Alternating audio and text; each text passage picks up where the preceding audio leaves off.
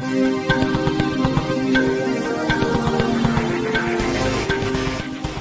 guys want to turn your Bibles to First John chapter 3. When I think about confidence in our relationship with God, just recently, we were at a pool and uh, Caroline, our four-year-old, um, had the opportunity to swim and it was, uh, she had a um, little swimmy thing that you, you put on, had sleeves and I mean she was, she was sufficiently buoyant, okay? She had a, a buoyancy device that was more than sufficient to to keep her up. So this is what's happening. She's got this buoyancy device, number one. Number two, I don't know how tall Caroline is, but we'll say four feet, three and a half, I don't know. But she's in a two and a half, three foot, the, the pool was shallow. Okay, so, you know, for her to jump in, she was gonna be up to about here in the water. So, so number one, she is abundantly buoyant. Number two, um, she can easily stand in the water. And, uh, and, and so, I'm standing there trying to coax her into jumping in. Now she's already walked into the pool and stood in there, but jumping in is a completely different thing. Cause you know, now when you jump into the water, it could be that now what you could walk on, now it might be like 10 feet deep possibly now. I don't know. Uh, maybe it's, it's changed. And so she was afraid to jump in. And so I tried to talk her into it. You know, you can do it, Caroline. It's really fine. It's that you got something keeping you up. You're not going to get hurt, but the water splashing in your face, that whole experience is, you know, it's like waterboarding. And, and so she just thought that that's what's going to happen. She was really upset about it. And I just kept trying to talk her. You can do it. It's alright. You can do it. Meanwhile, that's, she's the youngest. Okay. Then we get to Pate when he was, um, little. I mean, I would take Pate and I would pick him up and I would hold him on my hand. Um, he was like, I don't know, six months old or something. And, and I could balance him around like this and then I, and I'm holding his feet and then when he started to lose balance, I put my hand in and I catch him. And I, it was a fun trick. We really had a great time with that. I would always get in trouble, um, by Pate's mother. She didn't appreciate that. And, um, and he only hit his head a few times, and so that explains some stuff. But no, no, he never, never dropped him. Uh, but I, and I, but in the pool situation, you know, same thing. Pate was just, he was crazy and, um, and trusting, um, often. So he would just jump and, and swim. So there was one day, swimming to me, we're in a pool, it's great, and there was some friends of ours that were at the same pool years ago, back in Mississippi, and uh, they had a son named George, and George was was swimming, you know, trying to help him. Well, at one point, George jumps in, and starts swimming to me, so I turn around and I'm, I'm helping George. And Pate, who's probably, I don't know, three years old, maybe, um, he decides to jump in and swim to me too, but my back is facing him. Okay, and so he's not really a good swimmer at this point. So I'm helping George, and then Janet sees Pate just, you know, going under. and, and so she, Dave, Dave, Dave. I turn around and, oh, you know, reach out and grab him pull him up. And man, he was mad. His eyes were big. You were gonna let me sink. You were gonna, you were gonna save George and you weren't gonna save me. And then he got on to Janet too. And you also were letting dad do, you know, it's like we all were in trouble and, and we had to tell him his little three, three year old, I've, you know, I'm the charge of the universe, uh, mindset, you know, that, that you, it's best when you swim to your father that he knows you're coming. Okay? And so it would have been better if you would have obeyed and stayed on the side of the pool rather than just trying to swim out when you weren't there. You know, the whole confidence in uh, trusting other people is a difficult thing for all of us, is it not? It's hard for us to trust other people. Why is it so difficult? Because there's this problem of sin that has entered into the world in our relationships. And you go back all the way to Adam and Eve, and they had a perfect, beautiful relationship with the Heavenly Father, with the Creator God. Perfect relationship, perfect confidence in the, in the voice, the presence, um, enjoying a relationship with the Father, and they came to a point where they were challenged to trust the Father or trust what they perceived to be something that might be a little better than what they presently had, which was everything. And they chose wrongly, and sin enters into the world, and they find themselves in shame and in nakedness. And what do they do? Well, instead of running back to the only relationship that they could really trust, where they had confidence, where things were great, instead of going back to restore that, they run and hide. They run and hide and they, they flee from God. Well, God graciously pursues them and comes out, why, why, why are you hiding? He knows what's happened. Why are you hiding? What's the problem? And he begins to provide a way for them to have covering uh, and to be able to approach him again uh, and have their sins dealt with so that they could have a right relationship with him. this passage of scripture is really interesting and, and First John is just a fascinating book. I mean, throughout the book it just says again and again and again, I've written these things so you might know that you have a relationship with God. I've written these things so you would know that you know that you know and be confident in your relationship with God. And then a lot of what we talked about in the last chapter, chapter two and chapter three is really, the focus is a lot in, look, if you say that you know Christ, yet you don't love your brother, yet there's, you don't love other people, yet there's um, there's sin in your life that's unrepentant, that is just consistent. You're not progressing and growing in your relationship with Christ, but there's there's areas of your life that there's just no victory. You've just given up, and you don't even care, and you just think that I, that God loves me despite the fact that I've got all this stuff. I can just stay in in my sin, and it really doesn't matter because you know at least at least you know God He sees my intentions in my heart. He really loves me just the way I am. The stuff I do doesn't really matter, and so He He's really calling people to, uh, to repent of, of a, a low view of God. Repent of the assumption that just because you grew up in the Bible Belt or you go to church or you're a halfway religious person that you're fine with God. No, no. Just because you profess to know something, but yet there's no evidence and fruit in your life, that's a problem. It's a problem. But what happens when we're right with God? What happens when we really do know God? And yet we start to struggle with our confidence. See, he wrote these things, these verses, this letter was written to confront some false teaching uh, that was going on in, in some churches in that day. That's very similar to things being taught today. But secondly, to give them full assurance. You, I've written these things so that you would know that you're children of God. I've written these things to give you confidence, not to to shake your confidence. And so that's where we find ourselves in chapter 3 verse 19. It says this, By this we shall know that we are in the truth. By this we shall know that we are in, um, show that we are of the truth. We are of the truth and reassure our hearts before Him. For whenever our heart condemns us, God is greater than our heart and He knows everything. Beloved, if our heart does not condemn us, we have confidence before God. When our heart's not condemning us, we have confidence before God. And whatever we ask, we receive from Him because we keep His commandments and do not, and do what pleases Him. We do what pleases Him. And this is His commandment. That we believe in the name of the Son, of His Son, Jesus Christ, and love one another just as he has commanded us. Whoever keeps his commandments abide in him and he in them. Abides in him and he in them. And by this we know that he abides in us by the Spirit whom he has given us. And so, how can we have confidence in our relationship with God? Is it really possible? What he says again in, in verse 19, by this we shall know that we are in the truth. So, where does our confidence lie is really the first question in this passage. Where does my confidence lie? What is it you rely on to give you confidence in your relationship with God? Is it just, well, you know, I walked down an aisle. Well, I signed a card. Well, I was baptized. Well, I did this. Well, I did, what, what is it you gain confidence for? Or is it the sense of, I feel good in my relationship with God. I feel like God's presence is there. I feel like, is it, is it feelings based? Is it event based? What, what is the places that you put your confidence to give you assurance in your relationship with God? That's the question he's raising. By this we shall know that we are in the truth and reassure our hearts before him. Literally it's saying that we are from the truth or that the, the, the origin, the beginning of our confidence or belief is, is in the truth and reassure our hearts before Him. Uh, it's, it's as if you're drawing power, drawing encouragement, drawing strength, drawing confidence from the truth. And then we can reassure, we can set at rest, we can persuade our hearts, persuade our hearts before Him.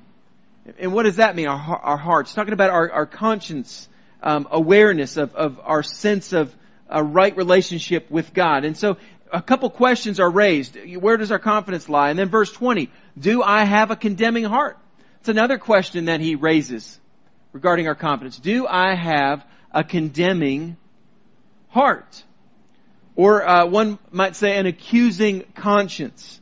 Does my heart condemn me? For whenever our heart condemns us, is my heart condemning me? Does my heart cause me to doubt unnecessarily? To condemn us means to know something against someone else. If, if I'm condemning somebody else, I have some information and I really know what's going on there. And so because I have this information, I can condemn them because I know the real situation. And the problem with our hearts is our hearts think that they, uh, they know a little more about us than, um, than God might know. And so our hearts tend to over condemn us. On the flip side, often our hearts tend to justify us. Well, I'm really not that bad. Well, it really wasn't my fault. Well, it really wasn't this. Well, it was the way I was raised. Well, it was the way I was born. It was the way God made me. It was the way, da, da, da, da. and we come up with all these excuses. And so on one side, the pendulum swings and we're making excuses and our hearts are deceiving us as to think that we are better than we really are. But then the flip side is sometimes we can be right with God and our hearts are deceiving us into saying that we are really still messed up really bad and no hope. And even though God has changed and transformed and is transforming us, we lack confidence in that. And so we walk not in victory, but in defeat. And, and that's where John is trying to, to go. He's saying, yes, some of you have lied to yourselves and said you're better than you really are and you really need to repent and believe in the gospel. But some of you have believed in the gospel and Jesus has changed you and you've believed in the truth, but now you're doubting the truth and it's causing incredible bondage and defeat in your life because you're not resting in the truth of what God has revealed? Do you have a heart that condemns you wrongly? You know, our, our hearts have the real dirt on us. I mean, they, our hearts really know. I mean, the more we start thinking about, you know, going a little deeper, we realize, particularly as you grow in Christ, how messed up you are. I mean, the thought that growing as a Christian is going to make you prideful because you're so righteous and godly is hilarious.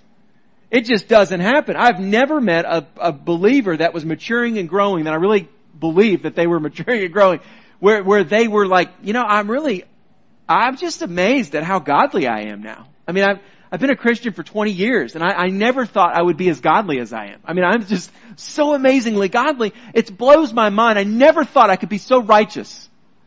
I mean, I'm just, I'm really good. It just doesn't happen. As you grow in Christ, your awareness of your need for Jesus grows and the stuff in your life, the sin in your life, might not be as big and obvious, but the subtleties of moment, of, of motives and of pride and of selfishness and, and intentions, man, they, they get really bad. And so we start to really become aware of the sin behind the sin. I mean, there's the sins, there's the stuff we used to, and all that bad stuff, and then we but we, we clean that up. God cleaned that up in our lives, and now we're starting to see, man, there's some deeper stuff below that that is really um, even worse. I, I like to explain this to our kids sometimes by talking about, you know, if you're swimming at the beach, I don't know if you guys have, many of you made beach trips yet this summer, you're at the beach, and if you see a fin out of the water, okay, it's fins never, there's never been a recorded time that I'm aware of that a fin has ever hurt somebody, okay? It's not the fin that's out of the water that's the problem. It's the teeth that are under the water that are the problem. That's the part you're concerned about, right? It's, it's the front end of the shark, not the tip of the, the, the fin of the shark that's the problem. And so, so it is with sin. What we always focus on is the fin, and it's really what's below the surface that's really the concern. And that's why Jesus said, okay, you haven't murdered, you haven't committed adultery. Wonderful. That's great for you. Happy claps there. Uh, but have you, have you lusted? Have you had anger? Yeah, that's the teeth. That's the problem. Yeah, you, you, you're not as good as you think you are. And so the, the awareness of, man, I, I really am messed up. But do we have a condemning heart? So the next thought there in verse 20 is, not only do we have a condemning heart, but we have to ask the question, well, who has the loudest voice and the most accurate, the most accurate knowledge of you? Who has the loudest voice in your heart, in your conscience, is it God or is it your, is it your nature that is condemning you? Or for that matter, uh, Revelation talks about the accuser of the brethren, the, the devil who loves to accuse us in our sin that God has freed us from. What voice are we listening to? Just like my kids listening to their dad. Just trust your father. You can jump off the side of the pool. You can swim to me. I'm there for, I will get you. But our tendency is to not listen to the voice of the one we can trust and we know will, will save us, will protect us, but it's to begin to listen to the inner voices. No, no, I will drown in two feet of water even though I'm three feet tall with a significant flotation device. There's no way that I will survive this jump. That's what we listen to and, and yet our father's going, no, no, you, you can just, you can, you're fine. I mean, it would be incredibly difficult for you to hurt yourself. Um, without me grabbing you, but much less, uh, you, I'm right there. If anything goes wrong, I will snatch you up, you will be safe. And we just don't believe that. Whose voice is louder? It says, whenever your heart condemns us, interesting, God is greater. God is greater than our hearts. And He knows everything. In fact, interestingly, the word for knows there is, is kind of gives the connotation of He's continuously knows everything. It's not like He had an accurate picture but he's not really been keeping up with you, so he might not know what's been going on lately. I mean, he knew when you, when you followed Jesus what you were like, saved you from that. But lately, you haven't been doing as well, and so he knows what's going on. No, no. He, he says he continuously has an accurate perspective on who you are. So our knowledge is always limited. Understand that. Your knowledge, my knowledge, is always limited. It is never omniscient. You're never all knowing. Even the teenagers in the room. You guys aren't all knowing. I know that's difficult to understand, but you guys aren't. And so we are not omniscient. God sees secret motives. He sees our resolution of, I'm going to do better. I'm going to try harder. He sees our motives. He sees our, he sees our intentions that we really do want to honor God. I mean, He's changed us, but we feel defeated. God can often be more merciful toward us than our own hearts can be. We can be unjust in our denial of wrong and sin or unjust in our refusal to acknowledge God's justice. God is both just and the justifier. See, we are unjust in that fact that sometimes we just say, well, it really wasn't that big of a deal.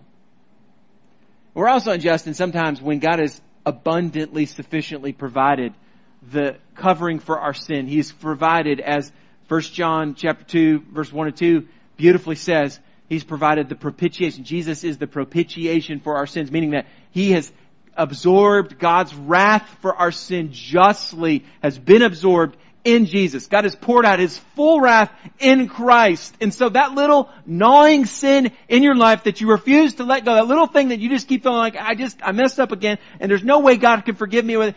God has abundantly, sufficiently significantly poured his wrath out upon Christ and it has been absorbed in Christ, who are you to tell God or to tell Jesus that his death was insufficient to deal with your sin? What an arrogant statement. What a offensive statement to Jesus to say, you know what, all that suffering and stuff you did on the cross, I mean, it was big, but it wasn't big enough. I mean, I know you suffered, but you didn't suffer enough for my junk. I mean, the stuff I've done, you you might have to go through it again or a couple more times, or should have should have been, you know, a couple days on the cross because one day, you know, part of a day that really wasn't enough. You really didn't do enough. Jesus said on the cross, "It is finished." It is done. God became not just just, but He became the justifier by by coming, putting on flesh, dying on the cross in our place, so that He could forgive our sins rightly, justly by justifying us through his own death, uh, the death of his son on the cross. Vindicated by the resurrection. Jesus is alive and now he's at the right hand of the Father according to 1 John chapter 2 and he is our advocate, he's our lawyer, he is our helper, he's our comforter who stands before the Father in the face of the accuser saying, you know, they're really bad. They really are bad. They're really, they've done a lot. No, no. The, the helper, the comforter, our lawyer stands before the righteous judge the righteous advocate stands before the, the Father in the face of the accuser and says, No, I have paid for their debt. I have been, yes, the just and the justifier. And so they are forgiven. Whereas Jeremiah 17 9 says, Man, the heart is deceitful and desperately sick and wicked. Who can trust it? Again, we, we often refer to that verse as saying that, man, we think we're a lot better than we really are. But it's also true, as John is pointing out, that often we think we're worse than we really are. Is that you are far worse than you can even begin to comprehend this morning. But, man, you are more loved. And Christ's death on the cross is so sufficient to forgive your sins and to cleanse you from all unrighteousness beyond what you could even comprehend. God's love poured out through Christ is, is so sufficient. It is silly for us to condemn ourselves, to allow our hearts to condemn ourselves when we know that we have trusted in Jesus just because we don't feel forgiven. It doesn't matter what you feel. What matters is the truth, which is the point. Here's the thought. John Stott put it this way. It's the mind's knowledge by which the heart's doubts might be silenced. It's a beautiful statement. It's the mind's knowledge of the truth. That, that's how our heart's doubts can be silenced. You say, I have a condemning heart. I know that I know Christ, but I have a condemning heart and I, I, I struggle with living in defeat. How do I get past that? Well, you get past it with the truth, knowledge of the truth. That's what frees you. Knowledge of the truth. Your faith and trust in what is true, not what you feel is true, not what you think is true, not what you perceive to be, but what is true. And you recalibrate and adjust everything based upon your knowledge of the truth. What's the result of that? What's the fruit of that? What happens when we do that? Well, uh, you have several things happen. You, you begin to have confidence in God's presence in your life. If you, if you are resting in the truth, beloved, our hearts does not condemn us. We have, if our heart does not condemn us, we have confidence before God. In other words, we have openness, we have assurance, we have a right relationship with God. We can enjoy His presence in our lives. We have confidence in our pre- in the presence of God in our lives. The second thing he mentions is that we also, verse 22, whatever we ask, we receive from Him because we keep His commandments and do what pleases Him. So we have confidence in our prayer.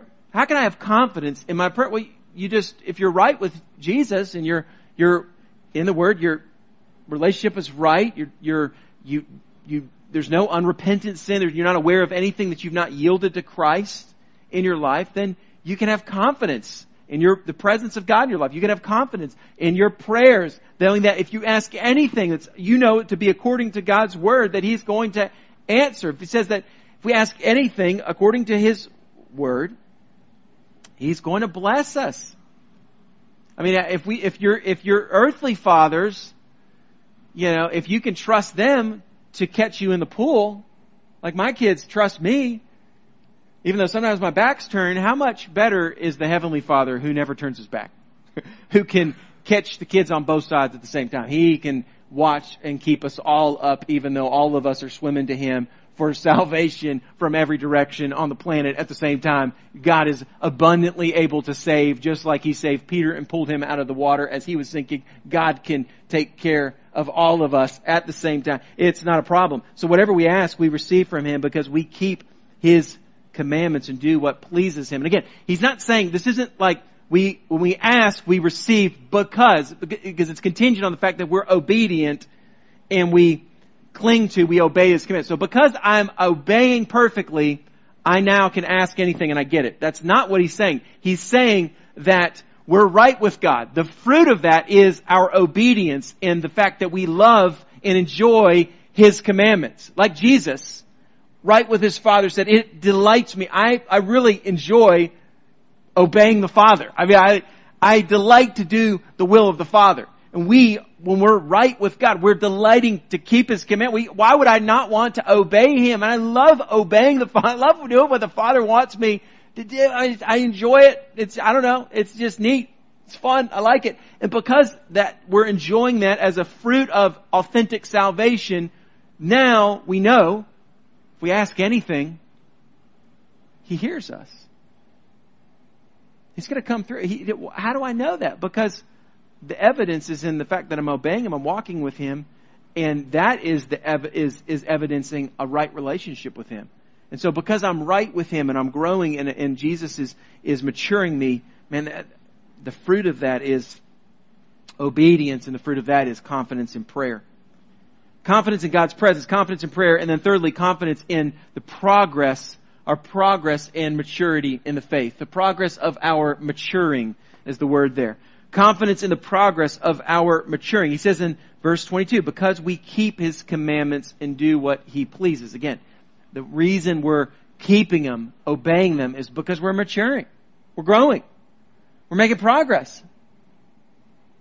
You know, newsflash here, you, you're not, you're never going to reach a point of perfection in your life this side of heaven. It, it's just not going to happen. There's not going to be a day you're going to wake up and uh, it's like, man, I, I just today was a great day.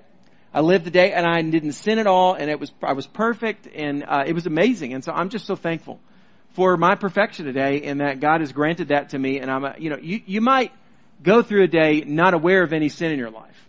You might go through a day not aware of making any mistakes or whatever, but and to, and to your knowledge, you're completely right. But there's, again, there's some, there's some hidden motives and different things there and selfishness and pride and other stuff that has probably exposed itself that you just didn't see because nobody can see their own face, right?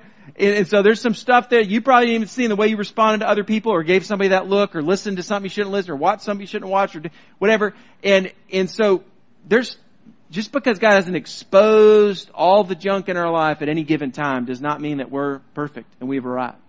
But there should be progress in our faith in Christ. We should be maturing. And that's why he says you can't sin and be a Christian. And he's not saying you can't make a sin or have a sinful act. He's saying you can't continuously, habitually sin, not be convicted about it, not be concerned about it, not see progress in victory, slow as it may be from those things, and say you're a follower of Christ. If Jesus is in your life, if Jesus is saved is if His Holy Spirit is indwelling you, you cannot possibly continue in sin without conviction of that sin and slow, as it may be, growth and maturity in Christ. And because we are, uh, our, our hearts are not condemning us because of our trust in the truth, we have confidence in our God's presence in our life. We have confidence in prayer. And we have confidence in our progress in our maturing. In fact, uh, Warren Wiersbe said it this way beautifully. We, when our delight is in the love of God, our desires will be in the will of God. When our delight is in the love of God, then our desires will be in the will of God. And so the first question I asked at the beginning, and this, it all comes back around to this first question is where does my confidence lie? Where does my confidence lie? And, and here's the simple answer. And this is what Warren Wiersbe is, is alluding to, that faith in Jesus working through love. My confidence lies in, in faith in Jesus working through love. He says this in verse 23. And this is his commandment, that we believe in the name of his son, Jesus Christ, and love one another. This is what he's commanded us to do. Believe in the name of his son, Jesus Christ, and love one another. What does it mean to believe in his name? Well, it means to have faith in Jesus. To believe is to have faith. Putting our confidence, putting our faith in Jesus. Caleb and Katie uh, are in Ecuador right now. Jared and Elizabeth Fly, the missionaries that are um, serving there, they have a church they plant in this little village um, outside of one of the cities that they're close to. And I remember about this time last year, we were there uh, with a mission team and had the opportunity to, to come beside them and help them actually get this church started. Caleb's preaching this morning. That's why we need to pray because he's probably pretty nervous right now. Uh, so want to pray for him uh, at the end of our service. And but I remember talking to a a lady across the rice paddies uh, on from where their house is. You can kind of see across the way, and we're talking behind their home, and they had a little hammock there. And we are explaining faith in Jesus and talked to her about the fact that, you know, when you are leaning, when you're sitting on a stool, okay, and this is the way a lot of us do faith in Jesus. I mean, it's like, yes, I am resting in Christ. We're really not resting in Christ. I mean, if somebody pulls the stool, I mean, we can just shift our weight really quick and we, so we, we have an escape plan. If the Jesus thing doesn't work out, you know, I'm ready to, I'm ready to bolt. And that's kind of the way we do it, right? And so we're not fully relying. When we're putting our faith in Jesus, we're in the hammock. Now I don't know if you've ever sat in a hammock, but there's no quick way to get out of a hammock, right? When you're in there, I mean, you're, you're completely trusting in the trees or whatever it is that's holding you up, right? You are stuck there in the, there's no quick way. And when we're talking about faith in Christ, that means we're all in. I mean, we're wrapped up in that thing. There is no way, if, if something breaks, we're going down. Because there is no hope apart from uh, this thing holding us up. And when he talks about having faith in Jesus, believing in Jesus, by this, this is his commandment that we believe. What God has commanded you is not to obey, it's to believe. To believe in what? In the name of his son, Jesus Christ. The reality, the truth of the gospel of Jesus. And love one another. Just as he has commanded. So his commandment is that we believe. Not that we do, we believe. And through belief, we're going to love. And whoever keeps his commandments abides in him and he in them. And by this we know that he abides in us by the Spirit whom he has given. So he's also given us his Spirit as confirmation of us knowing Christ. I read a couple of verses that I think will help you understand this more deeply. Matthew chapter 22, Jesus is talking to one of the Pharisees and they say, what's the greatest commandment, or actually one of the Sadducees, um, and uh, they're questioning Jesus and, and thinking that this is a way to trip him up. And Jesus says to them, "This is the great and first commandment." And he tells them, "It is that you shall love the Lord your God with all your heart, and with all your soul, and with all of your mind." And it's a reference to Deuteronomy chapter six, verse eight, the Shema. The greatest commandment is you love the Lord your God with all your heart, with all your soul, and with all of your mind. And then Jesus doesn't stop there and he says, there is, uh, this is the great and first commandment, but there's a second one that's like it that's also uh, important. You shall love your neighbor as yourself. On these two commandments depend all the law and the prophets. You also need to love your neighbor as yourself, because this is where the law and the prophets depend. And then in Romans chapter 13 verses 8 through 9, uh, through, 8 through 10, it says this, Owe no one anything except to love each other. For the love, for the one who loves another has fulfilled the law. For the commandments, you shall not commit adultery, you shall not murder, you shall not steal, you shall not covet, and any other commandment are summed up in the word, you shall love your neighbor as yourself. That's really the issue. Do you love your neighbor? Because if you love your neighbor, you're not going to do all these other things. And so let's just simplify and just say, just love your neighbor. And if you're loving your neighbor, then you're obeying six out of the ten, uh, six out of the ten commandments. So do you love your neighbor? Then he goes on and says, you shall love your neighbors yourself. Love does no wrong to a neighbor. Therefore, love is the fulfilling of the law. The greatest evidence of an authentic, legitimate relationship with Christ is, is inside you. Is there a different love towards people that did not exist before Jesus? I mean, do you love people differently? I, I didn't say, do you love people perfectly? That's, we don't expect that. But do you love people differently? Do you, are you aware of the fact that you have a compassion you have a sensitivity. You have a willingness. You have a desire to love people that are difficult to love.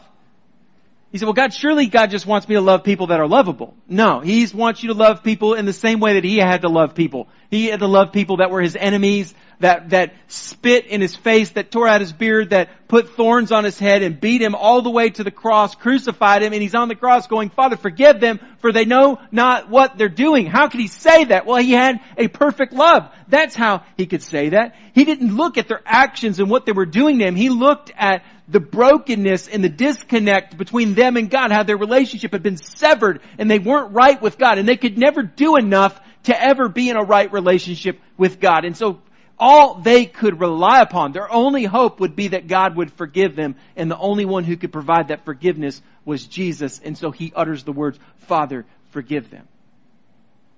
It's love. Can you forgive people who hurt you? Can you forgive people who wound you? Can you forgive people who don't deserve to be forgiven? That's the evidence of supernatural change. That's the evidence of the fact that Jesus has come into your life. That's the evidence, that's the thing that gives us the confidence that we have a right relationship with God, is that our faith is in Jesus, and that is evidenced by a love that is clearly supernatural and did not come from inside me. Nothing in me produces that kind of love. It's impossible for that to happen apart from the intervention of God. And that gives me a beautiful confidence. And then Galatians chapter 5 verse 6 is, it sums it up beautifully. This is what it says. Galatians chapter 5 verse 6. But for in Christ Jesus, neither circumcision nor uncircumcision counts for anything. In other words, what he's saying is, your superficial attempts to look spiritual, not look spiritual, do certain things to make yourself spiritual, do certain things not to make, your superficial efforts to make yourself look like you're better than you really are, they're not going to win you any points in Christ, that's irrelevant. Doesn't help you. So what is it? What is it that helps us in Christ? What is the evidence in Christ? What is it that gives us confidence in Christ? What would Paul say in Galatians chapter 5? What is it that he's going to say here? What, what do you think? Well, here's what he says. It's only, it is only one thing. Two parts, one thing. What? It's only faith it's just faith. Faith in Christ, faith in Jesus. That's getting in the hammock. It's completely trusted in Christ. That's the only thing that is going to count for anything is faith in Jesus. But he doesn't stop there because it's one thing but two parts. It's only faith working through, what do you think he says? Anybody want to guess? Love. It's only faith working through love. I love the way he says that. It doesn't say it's only faith evidenced by perfect love. It doesn't say it's only faith and perfect love. He just says it's faith that's working out. I mean, it's it's progressing, it's growing. I mean, it's channeling its way through. I mean, it began this transformation in you. Faith in Christ has begun this transformation that's, that's starting to affect your perspective on other people and of sin in your life and how it affects other people. And it's causing you to love people differently, to be patient with people differently, to want to pursue people that are different than you so that they can know the faith and the, the hope that you have found in Christ, that they can find salvation. Faith working out, kind of fleshing out in your life, progressing in your life through love. So what's the evidence of authentic? What can I have? How can I have confidence in my relationship with Christ? Where does my confidence lie? Well, it lies in faith in Jesus working out through love.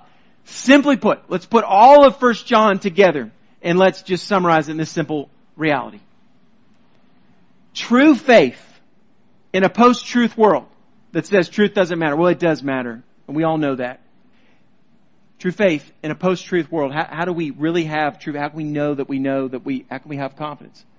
It's faith in Christ, evidenced by the fact that it's working out through our love for the body of Christ, for love for our family, for our love for our friends, for our love for those who are not our friends, for love for those people who are unlovable, for those love for those people that are very difficult person, those people we don't want to spend a lot of time, but we have a compassion and we have a love for them that is clearly God given, and it is evidencing the fact that this is not coming from me. And for that person, if you have that love, if you've sensed that, then then stop doubting and stop beating yourself. Stop letting your heart condemn you. I mean, if you know that True faith is being worked out in love and you're growing, and you're progressing in your relationship with Christ, then rest in that. Rest in that truth. Have confidence in the presence of God, in prayer in your life. Have confidence in the fact that you're progressing, you're growing in maturity and continue to love in supernatural ways. Because in that, God is glorified. The challenge for us is that we believe these things. It's, it's not that we do them. It's not that we feel them. It's that we believe them. And so, as John Stott said, it is the mind's knowledge by which the heart's doubts may be silenced. Lord, I do pray that you would give us confidence.